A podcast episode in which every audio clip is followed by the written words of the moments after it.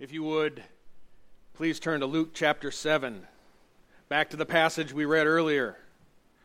It's passages like these that you really love and look forward to as a pastor. And I would ask anyone here feeling a calling to ministry, a yearning in your heart that could be uh, in a pastoral sense or other ministry sense to um, pay close attention. Be thinking of yourself as uh, we progress through this. Not so much the professional preacher that we always think of, though that is in view. Um, in Luke chapter 7 here, it's the same passage as I said that we read earlier, so I won't read it aloud again. Um, but this is a real life lesson, folks. Real life lesson on preaching, so I've titled this A Parable of Preaching. Now, this isn't one of those parables that would be listed in Jesus' list of parables, because his parables are usually said to be uh, an earthly illustration of a spiritual reality. But this here in, in, in, our story is an earthly illustration of an earthly reality. In my estimation, everyone who sets their mind to preaching, to the gospel ministry, uh, and, and to be faithful to preaching God's word uh, they will to some extent experience what we see in this passage, the story told by Jesus. You know, folks, sometimes we forget that John the Baptist was a real man. He was a real man. He was a preacher of his day. In some ways, he is much the same as we see in pulpits today. The primary difference is that John received part of his revelation uh, directly from God, his divine revelation as a prophet, and he got part of his revelation from the Old Testament, the scriptures of the Old Testament. So he was a genuine prophet. He received divine revelation. He spoke on behalf of God, spoke the words of God, therefore he prophesied. That's what prophesying means, to speak on behalf of God. Honest preachers today, however, comparatively, we heed Revelation chapter 22, which provides a strong prohibition against adding anything to God's words.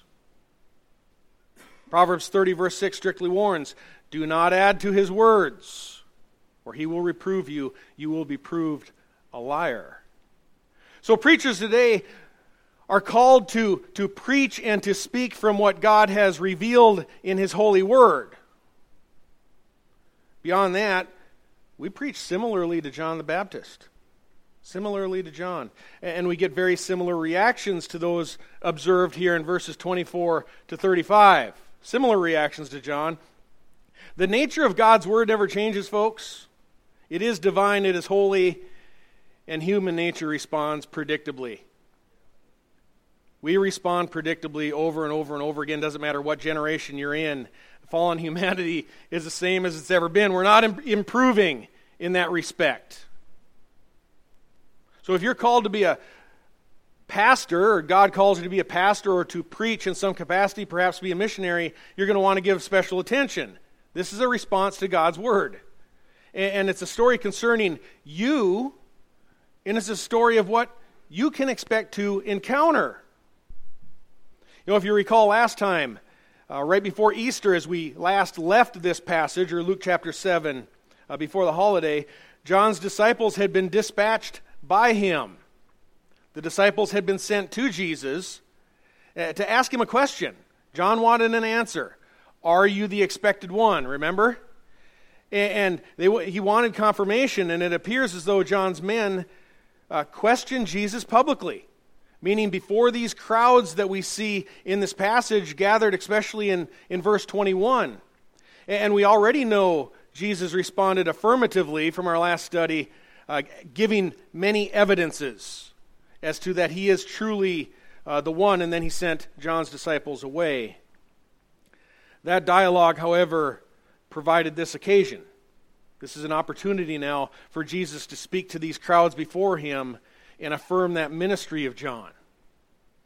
So in verse 24, when the messengers of John had left, Jesus began to speak to the crowds about John.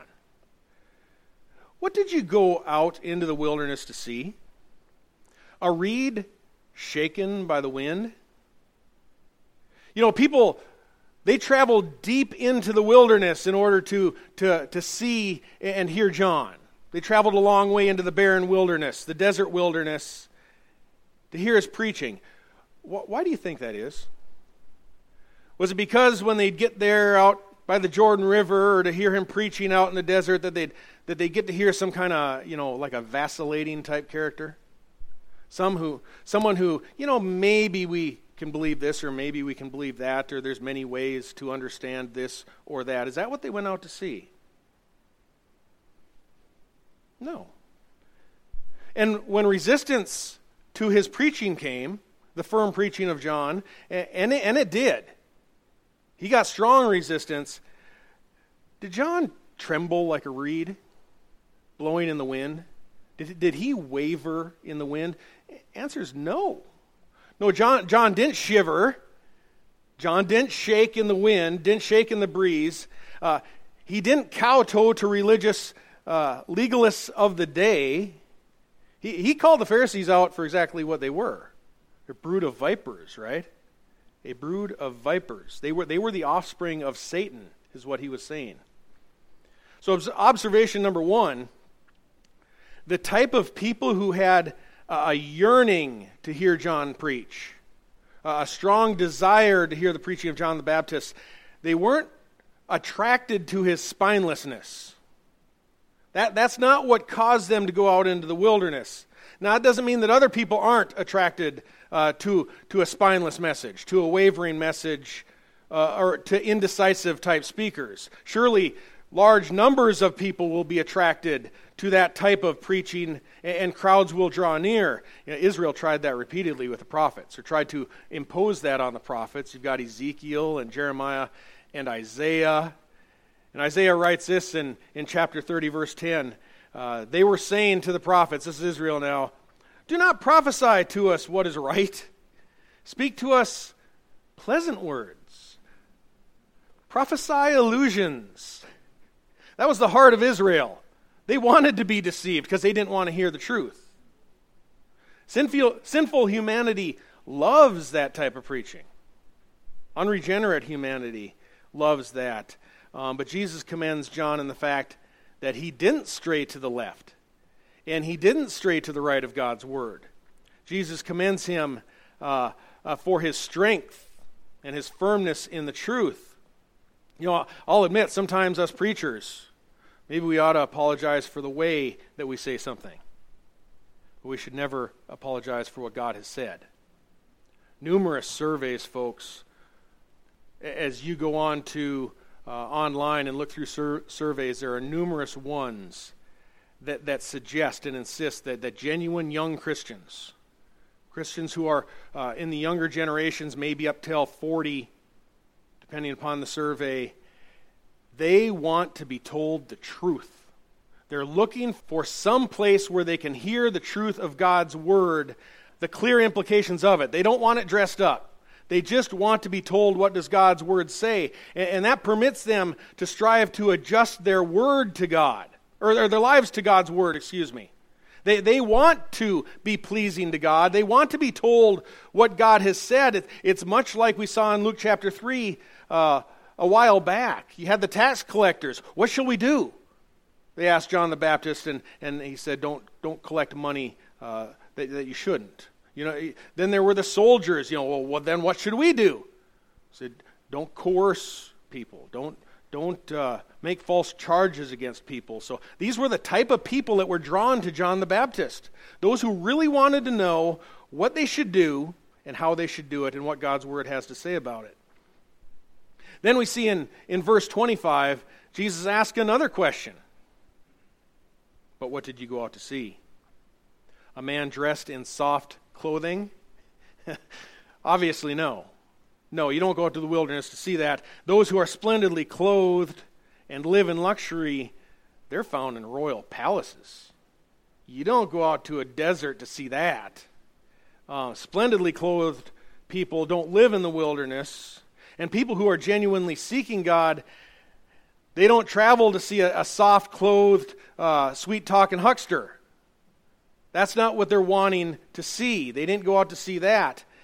And then one more time again in verse 26, Jesus says, But what did you go out to see? A prophet? Yes, Jesus says, a prophet. People will, folks, people will go out of their way. They, they will go um, far and wide to find someone who will speak the word of God. And that's what John the Baptist was doing as a prophet. Um, people want to find a man, those who are being called by God's Spirit, they want someone who speaks the words of God. They don't want a story, they don't want illusions. They don't want, they don't want sweet talk to make them feel good in their sin. They want to hear a prophet. And Jesus affirms, Yes, and I say to you, and one who is more than a prophet. This is the one about whom it is written, Behold, I send my messenger ahead of you, who will prepare your way before you. I say to you, says Jesus, among those born of women, there is none greater than John. Yet he who is least in the kingdom is greater than he. Of the Old Testament or Old Covenant prophets in the Old Testament, John was the greatest. Folks, why, why was he the greatest? Because his message was the greatest. His was a message uh, of the arriving Christ, the, the first advent of the Messiah coming. He had the greatest message. It was a message of repentance for the forgiveness of sins. It was a solid message. And Jesus is affirming that John was the greatest among all past prophets, of all those of the Old Testament. Yet he who is least in the kingdom, now this is alluding to future kingdom, he who is least in the kingdom, he's even greater than John. What in the world is Jesus talking about? What's he saying? Consider the context here of preaching, declaring God's word. This is, this is what we're talking about in this entire, entire passage. Um, preachers proclaiming God's word, prophets preaching. Very simply, folks, John's prophetic preaching, it was the greatest of all Old Testament prophets because he proclaimed the arrival of Christ. The issue at hand is the content the content of the preaching, not the individual. John was the greatest, not because he was a better public speaker, not, not because he was a, a, a more um, refined humanitarian. John was the greatest. He was greater than Moses or Isaiah because of the great message that he proclaimed of Christ coming. It was the power of the message. Greatness, folks, comes in content of the message. It's not in the man, it's in the content. But although he, meaning John the Baptist, announced the arrival of Christ, John didn't envision the mystery of the gospel of Christ. He, he didn't see that. Uh, do you remember a couple weeks ago uh, when, when we examined how John was sending this question to Jesus about whether he's the expected one. John was questioning that because he was really anticipating kind of a conquering and ruling Christ to ascend to the throne of David. Do you remember? He didn't anticipate a dying Christ. He didn't see that. The Apostle Paul assures us that the mystery of Christ and his church, uh, the inclusion of the Gentile church, that was hidden during the period of the Old Testament. Doesn't mean we can't see the picture now illumined by the Holy Spirit, but it was a hidden hidden thing back then. But folks, but now that gospel ministry, it has been revealed to all of us. It has been revealed, the totality of the gospel has been revealed to us who function under the new covenant, under the new uh, covenant in the kingdom of God. And today's news, folks, that there is a crucified and risen Christ, that's an even greater message than John the Baptist preached. Enormously greater than John the Baptist. The bottom line is in this, in this age, in this new covenant age of the church that we live in, ever since the day of Pentecost, he who faithfully preaches the gospel of Christ the truth of the Word of God concerning the redeeming Christ, he even has a greater ministry than John the Baptist, folks. Even those with, with the least abilities, the least capacities, as, as long as they're as long as they're faithful to the Word of God and that message, the ministry is greater. Because the message is that much greater. It's not, not that we're a better public speaker. It's not that we're, we're such a, a more faithful humanitarian than John. It's probably not that most of our lives are more pure or more, uh, more refined uh, concerning sin and, and uh, that of John. It's not because of our magnetic personalities. It's not our charm. It's not our good looks, folks. If you are called to preach the gospel, even in the least of capacities, the ministry is that much greater because the Christ that we proclaim as risen, that message is so immensely great. It is the message through which Christ builds his church. It's the message through which uh, Holy Spirit regeneration occurs, the message of the gospel the message of the redeeming Christ, you can be the least eloquent speaker in the most remote part of the world. Could be a missionary somewhere overseas. But if you're faithful to that message, no matter how tiny the audience, no matter how remote you are, uh, if, you're, if you're faithful, those who hear that message of the old rugged cross, the truth about Calvary and the suffering of Christ for our sins, when that's preached, folks, that is a greater ministry. Greater ministry than ever seen in the Old Testament. What a charge. The gospel is that great, folks. Amazing grace, how sweet the sound that saved a wretch like me. I once was lost, but now I'm found. Was blind, but now I see. Folks, that is amazing grace. That, that is is the truth of Christ. We now see the truth, what was hidden before. And because the message that we that we bear in the gospel is so great, the message message that we preach, folks, because of that, the church has been raising up and sending out missionaries into the world and preachers and pastors to proclaim the message of Christ ever since Peter preached at Pentecost. We were preaching in the boldness of Peter, unshakable. So unshakable that he would have to remain a rock, steadfast, unwavering, unshakable in the, in the mystery of the gospel. And those who, whom Christ is drawing to himself, those who, who the Holy Spirit is, is convicting of sin and illuminating in the scriptures, they'll be drawn to that message. They'll be drawn to the truth of that message. You don't have to be that great in skill. It is the content and the truth that is contained in it. After saying that, what acknowledgement does Jesus get about John the Baptist from this crowd? Well, as with every crowd, you always have a, a mixed reaction. In verse 29, we got what I would call the Amen corner. Amen? The Amen corner, verse 29, it says, When all the people and the tax collectors, these are the sinners, folks. When all the people and the tax collectors heard this, oh, they acknowledged God's justice, having been baptized with the baptism of John. They acknowledged it.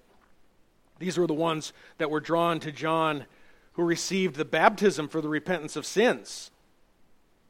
Um, remittance of sins. Uh, among them, we saw in chapter 3 again the, the coercive soldiers and, and the tax collectors and, and, and the groups that had come to be baptized. Of course, we know there were some fishermen in there.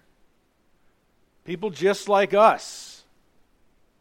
And, and there were lots there who were poor, they were the outcasts of society.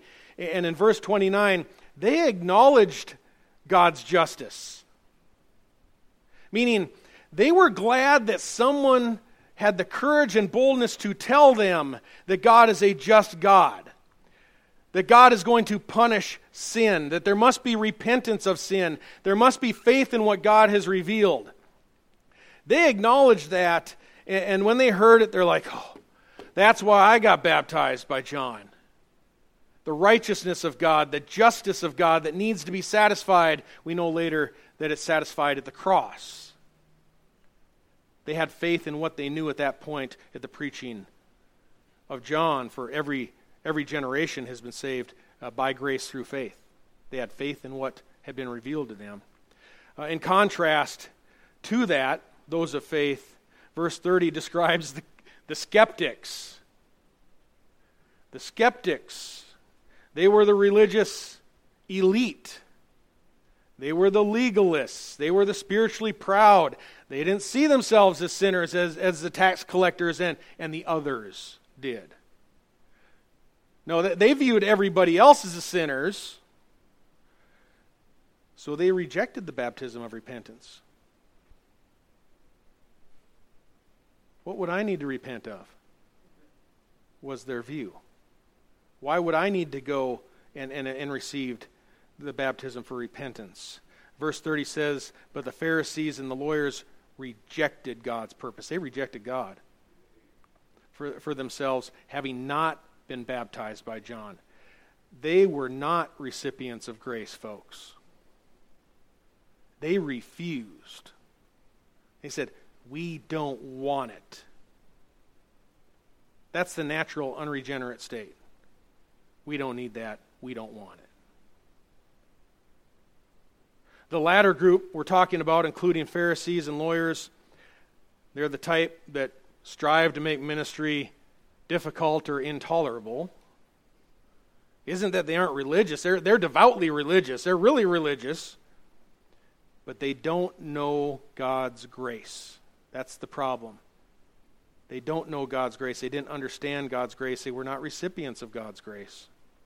Their only affinity to God's word was that it provided them a platform. It was a platform not to love their fellow man or, or, or, or, to, to care for them, but it was to, to put the fellow man, the, the Word of God was a platform to put their fellow man and woman under their rules and regulations. They use the Word of God for their own purposes, their traditions. And we've previously talked at length about that earlier in this book, so we don't need to delve deeply into that. If you've recently joined us, as an example, the Pharisees, they, they loved the Sabbath law. They loved the Sabbath law. Uh, it wasn't because the Sabbath provided a day of rest, it wasn't because it provided an opportunity to, to care for those who were injured or to heal like Jesus did on the Sabbath. That, that wasn't what the Pharisees liked about the Sabbath. No, they liked it because they could add their own interpretations and enforce a whole bunch of regulations on the Sabbath law that didn't come from Scripture. That's what they liked about the, the law, is that they could come up with all kinds of extrapolations of Scripture and add in their own uh, little add ons there. They were the legalists. They added to God's Word. So, so they weren't really interested in, in, in the truth contained in God's Word, the content. They liked how God's Word could be exploited to, to press others down. To press others down uh, under their extrapolations or traditions. And we'll, we'll learn in the next verses that, that they just make life next to impossible unless you will bend and join them. They make it very, very hard. Uh, you either need to have a spine made of steel, or else you have to act just like them and dress just like them and, and behave just like them and worship at the same time as them and, you know, adopt all of their stuff. You've either got to stand firm or you've got to bend. That's, that's the only two choices you have. Um, they enforce things not found explicitly in Scripture. Instead, they take principles, the Sabbath, the Sabbath law, and they, they impose uh, extra qualifications for it with specificity. How would that look today? Um, just as a uh, example, You go to 1 Corinthians chapter 6, and it talks about the body being a, a temple. The body is a temple of the Holy Spirit. You go to that chapter, and it, it talks about the reason that Paul says to them, Don't you know the, the body is a temple? And the, the, reason he claims that and, and tells them that is because there was sexual immorality going on. And they were having their bodies joined to a prostitute. So, specifically, uh, or, or especially, let's put it that way, the, the, the concern that he had about the body being a temple was because of sexual immorality. He said, Don't be joined together with sexual immorality. And today, perhaps you could go somewhere, and this is just off, off my cuff, but you could probably go to Golden Corral. You could have people look at your second helping of mashed potatoes. Hey, do you need that? Don't you know your body's a temple? Extrapolating extra things. Yes, the body is a temple. We do need to care for it. But you can see how you can take a general principle that the body is a temple, what it was originally meant for, and then just extrapolate all kinds of things what you can and can't do. What you can eat, what you can drink. No, my, my Bible says uh, Jesus told me that he made all foods clean. And I like them. I like them all. Where was I? Golden Corral. The question is, folks, did John need a spine of steel? Did he need the strength for the folks who were receptive to his preaching? No. No. He had to stand like an oak to endure the confrontations with legalists. That's why he had to be unwavering. And for you who might be calling to pre- being called to preach, if, if God is working through your life, if you're young, if you, if you are um, older. I started much later in my life, whether it is in, in, in an occupational type sense or in a lay layman type sense. If you are being called to preach, folks, you're going to have to stand like an oak. You aren't going to be able to waver. In Luke chapter 10, verse 3, there's, there's all kinds of um, resistance out there. When Jesus sends out the 70 to preach, he prepared them for it. He said, Go out, I send you out as lambs in the midst of wolves. Lambs among wolves. That's what those 70 that were going out to preach were going to run into. You're going to have to be able to stand. Peter would eventually, as I said earlier, have to become like a rock. He'd have to be immovable in the truth that God had given to the church. He'd have to stand. Those whom God's Spirit is calling to repentance and faith, folks, like the sinners and tax collectors, they're going to thank you for it. They're going to be grateful to what you've shared with them. They're, they're not drawn to a reed shaking in the wind, but they will go out of their way to hear the truth. They'll go far into the desert just to find someone who is preaching the Word of God, the truth. As a preacher, it comes down, in a sense, to which audience do you want to please? Which of those audiences would you prefer to please? Because speaking pleasant words and prophesying illusions would, would draw a crowd, a different crowd. It might make the preacher more popular, or might make him feel good about himself. There's, some, there's something inherent about our nature that just, just adores that, doesn't it? Our nature does. But the place, place for popularity, as John the Baptist found out, it's not in preaching. John the Baptist, Jesus, and all the apostles learned that preaching the Word of God isn't real popular.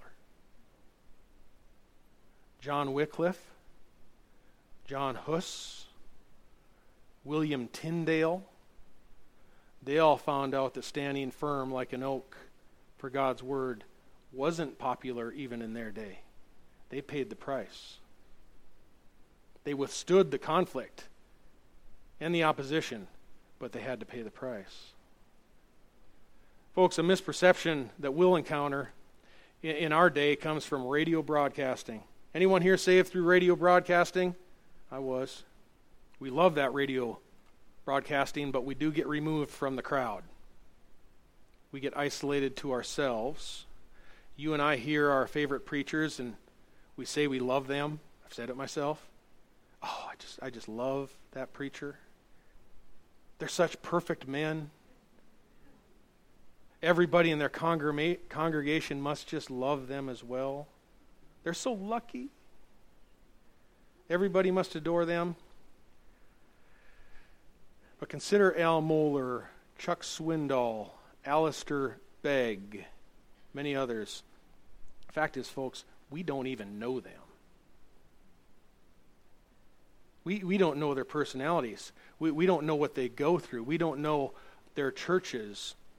What we are drawn to in them is their faithfulness to the preaching. That's what we hear on the radio. The Spirit draws us to that. We have no idea how they behave at home or, or in their congregations. We love the preaching of God's word, and they're faithful in that. But some of them, even when, when they open up candidly, if you get into a, a workshop or, or even in seminary where some of those, like Chuck Swindoll, will open up about some of the things that have been done to them, even by their own church members within the church, because there's always a mixed audience, it will shock you. It will shock you. They've had to stand firm for the gospel. And if you are called to preach like John the Baptist or Alistair Begg, I, I hope there are many here, folks. I hope there are many here. You'll encounter resistance. That will happen. If you want to maintain fidelity to God's word, you're going to have to stand unwavering, not like a reed, but like a rock. And Jesus offers a little story here quickly, or I call it a parable to explain the resistance toward himself and John the Baptist. In verse 31, Jesus asks, To what then shall I compare the men of this generation, and, and what are they like? The men of his generation are pretty much like every generation. You might have already figured that out. But he's specifically referring to the self righteous elites in, in verse 30. What are they like? That's what Jesus is asking. He provides his own answer. They are like children who sit in the marketplace and call to one another, and they say, We played the flute for you, and you did not dance. We sang a dirge, and you refused to weep, or you did not weep. Jesus likens the legalists of his day uh, to, to capricious children whom he can't please. Impossible to satisfy no matter what you do. In, in Jesus' day, children playing games, they'd entice one another. They would uh, entice passersby, people who were busy during their day, to participate in, in their charades. You might not believe this, but before Xbox and Wii, that children actually used to play outside. They did. They did. Throughout the generations, ring around the rosy pocket full of po- posies, you know, ash shoes, ash shoes we all fall down, right? Historically. Historically, children have always played those types of games and, and, and they invite the mature to join in, right? Sometimes we get roped into that. We have to be roped into their childhood games or they'll pout, right? And the Pharisees accused John just being too harsh. Too harsh. You know, he was so serious. He was so serious. Living in the wilderness, his diet was austere. Uh, being a Nazarite, he drank no wine, had a strict diet. The Pharisees symbolically they played the flute for him.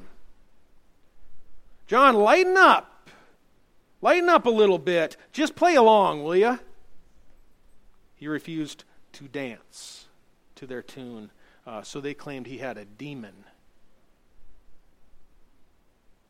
His life was comparative to, to most, or at least most of them in that day. It, it was, it was aesthetic or ascetic, excuse me.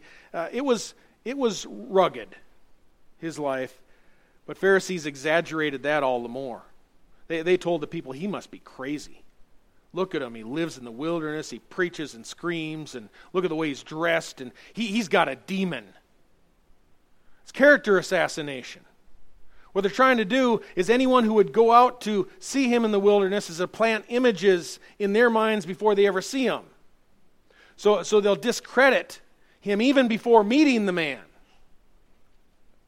That was, that was their game. John, he's just too extreme, they would say. For Jesus, they responded completely in the opposite.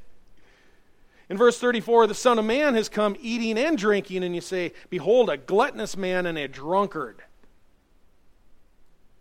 Jesus didn't hold to a Nazarite vow. He ate a, a typical uh, diet of his day bread and wine. That was the typical diet, along with other things. He enjoyed, as we've seen, the banquets in his honor, right? He took part in them. So to him, they sang a dirge. You know, Jesus, why don't you get more serious? You know, you're a little irreverent there.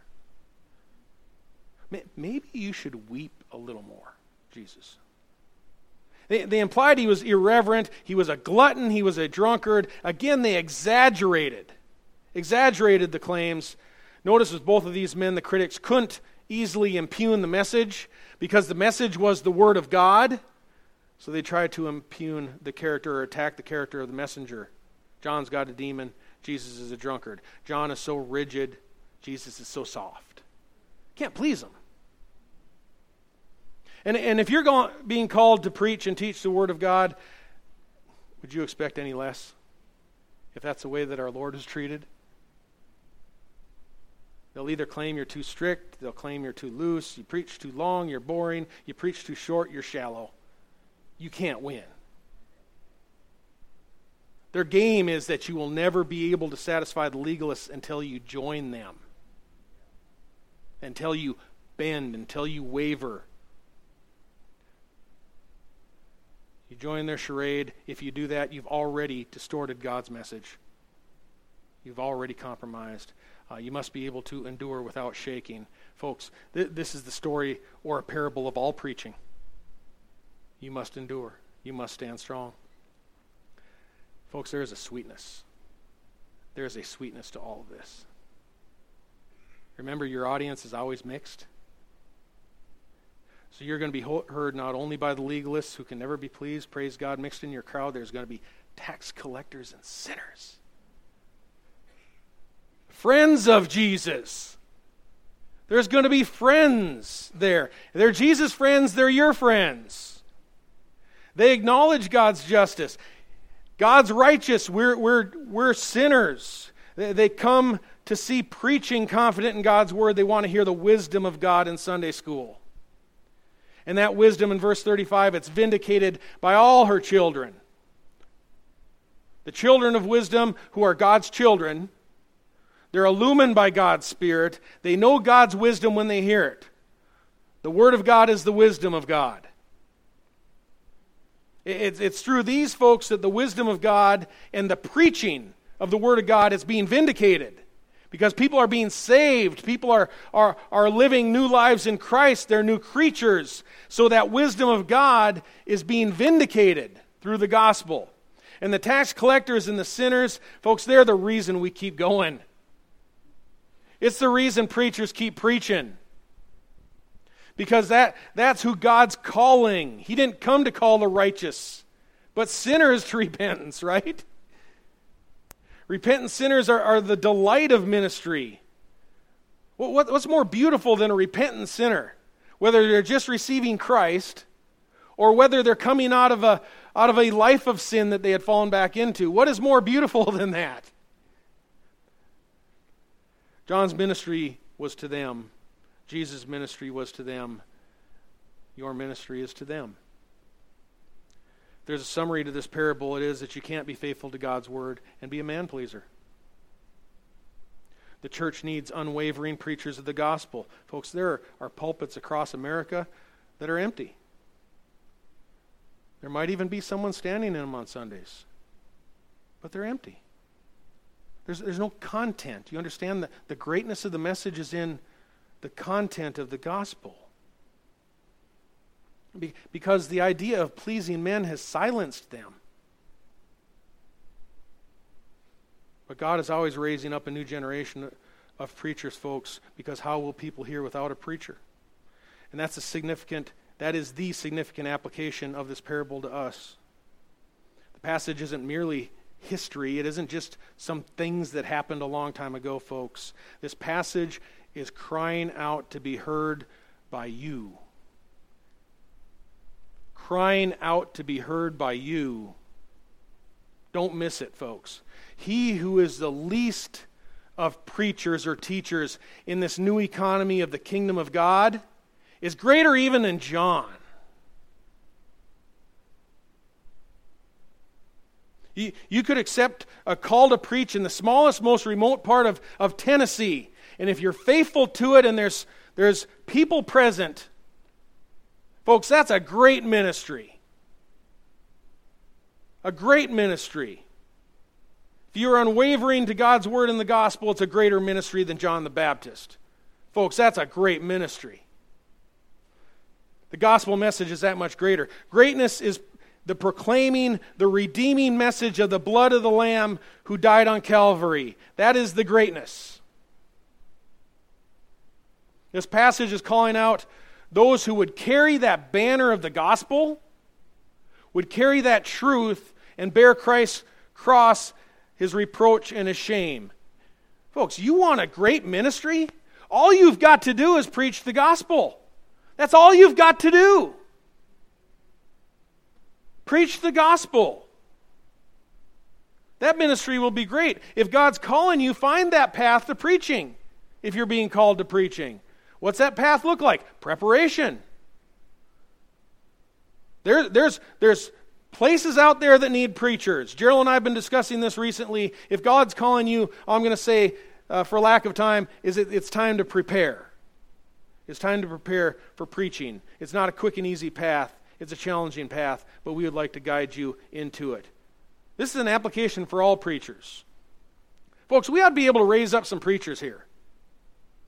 We have been, but we ought to have some, some preachers going out.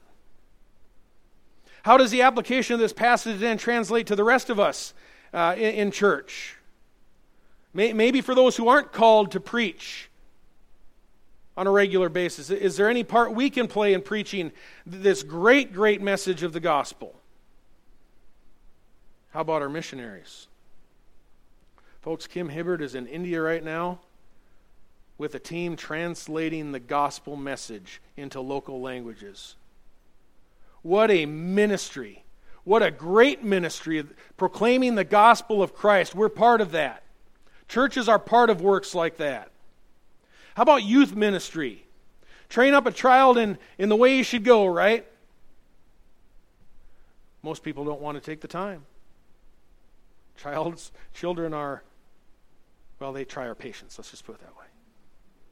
That's a difficult ministry to encourage, to prepare the next generation to rise up with this great message. But what a great ministry! We've got lots of children's ministry here. What a great ministry. What about facility?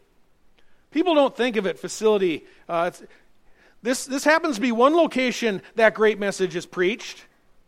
It's preached in youth group, it's preached in our Sunday schools, it's preached through Vacation Bible School, Awana, the pulpit. It's preached and preached and preached. From the maintenance of the lawn to the cleaning of the bathrooms, folks, from the singers who sing to us to those great greeters who meet us every day. They're doing that because they love you and they want visitors to hear the gospel preached. What a great ministry! What an amazing ministry. Outreach, evangelism, gospel tracts. There, there's so many. You know, one of my favorites, I've shared it before, but it's been a while. What a great ministry. What a great message. The gospel is preached. You can have a great ministry just by sharing with people as you go throughout your day. What an amazing ministry of the gospel. That can be even greater than John.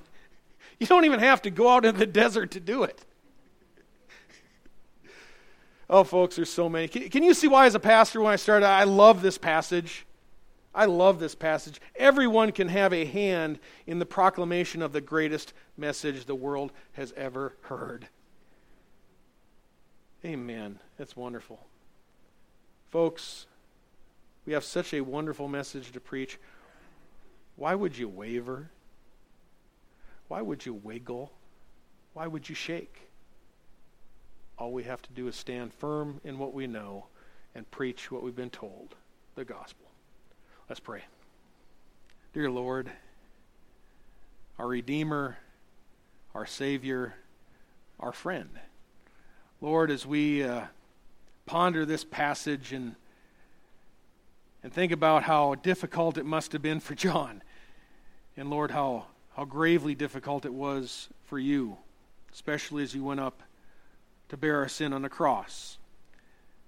And yet, Lord, you've raised up preachers ever since. Lord, uh, since the day of Pentecost, when the apostles first, Lord, uh, were founding the church. And Lord, uh, uh with a great message that redeems souls, the precious souls that you have bought with your blood. Father, help us to be, to be Lord, uh, precise in what our lives are here for, why we're here, what we are to do, Lord, the message that we bear, how great it is.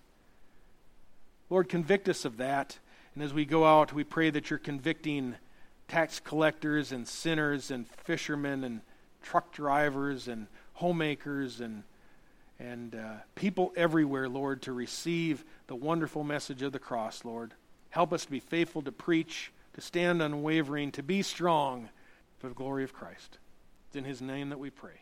Amen.